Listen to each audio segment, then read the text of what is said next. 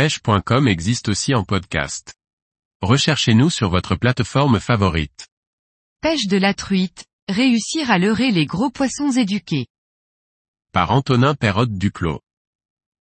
Chaque année, les rivières à gros poissons sont ciblées par les pêcheurs en quête d'un poisson trophée.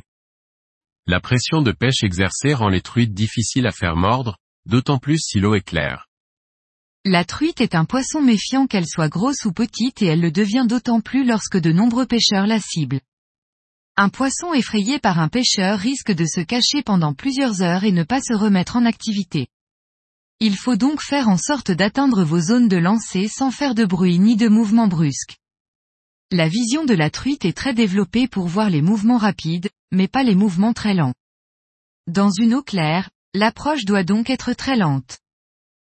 Veillez également à ne pas faire bouger de pierre ou de galet lorsque vous approchez du bord de l'eau. Le son d'un galet qui tape contre une autre se déplace très vite dans l'eau et les poissons éduqués associent ce bruit à un danger. S'habiller avec des couleurs qui se fondent dans l'environnement est indispensable, des couleurs sombres pour le lever du jour et plutôt des couleurs claires par grande luminosité. Si l'on souhaite leurrer un poisson très éduqué, sans passer de longues minutes à ramper pour approcher un spot, le lever et le coucher de soleil sont les meilleurs moments. La très faible luminosité empêche les poissons de vous voir, il ne vous restera plus qu'à ne pas faire de bruit. Le matin est plus intéressant que le soir, si vous arrivez sur zone à l'heure légale de pêche, aucun pêcheur ne sera passé avant vous en effrayant les poissons. Les poissons ne seront pas non plus capables de différencier votre leurre d'un vrai poisson et votre fil passera inaperçu. Généralement, on retrouve les poissons très éduqués dans très peu d'eau le matin, attendant qu'un verron ou autre petit poisson descende le courant. Les grosses truites se postent alors sur des radiers, en amont d'un trou profond, qui leur sert d'abri pour la journée, avant de redescendre au lever du soleil. Les gros poissons éduqués sont pêchés depuis plusieurs années avec tout type de leurre, appât et mouche.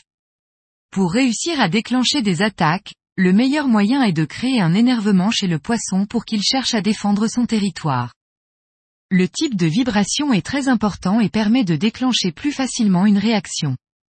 Pour ce faire, les leurres à haute fréquence de vibration comme les minots coulants et les gros déplacements d'eau provoqués par des gros leurres souples sont très efficaces. On utilise plus généralement les leurres dures dans peu de fond puisqu'ils ont moins tendance à se bloquer entre les cailloux comme le font les leurres souples. Toutefois, les leurres souples sont très efficaces pour des spots très profonds qui nécessitent de toucher rapidement le fond.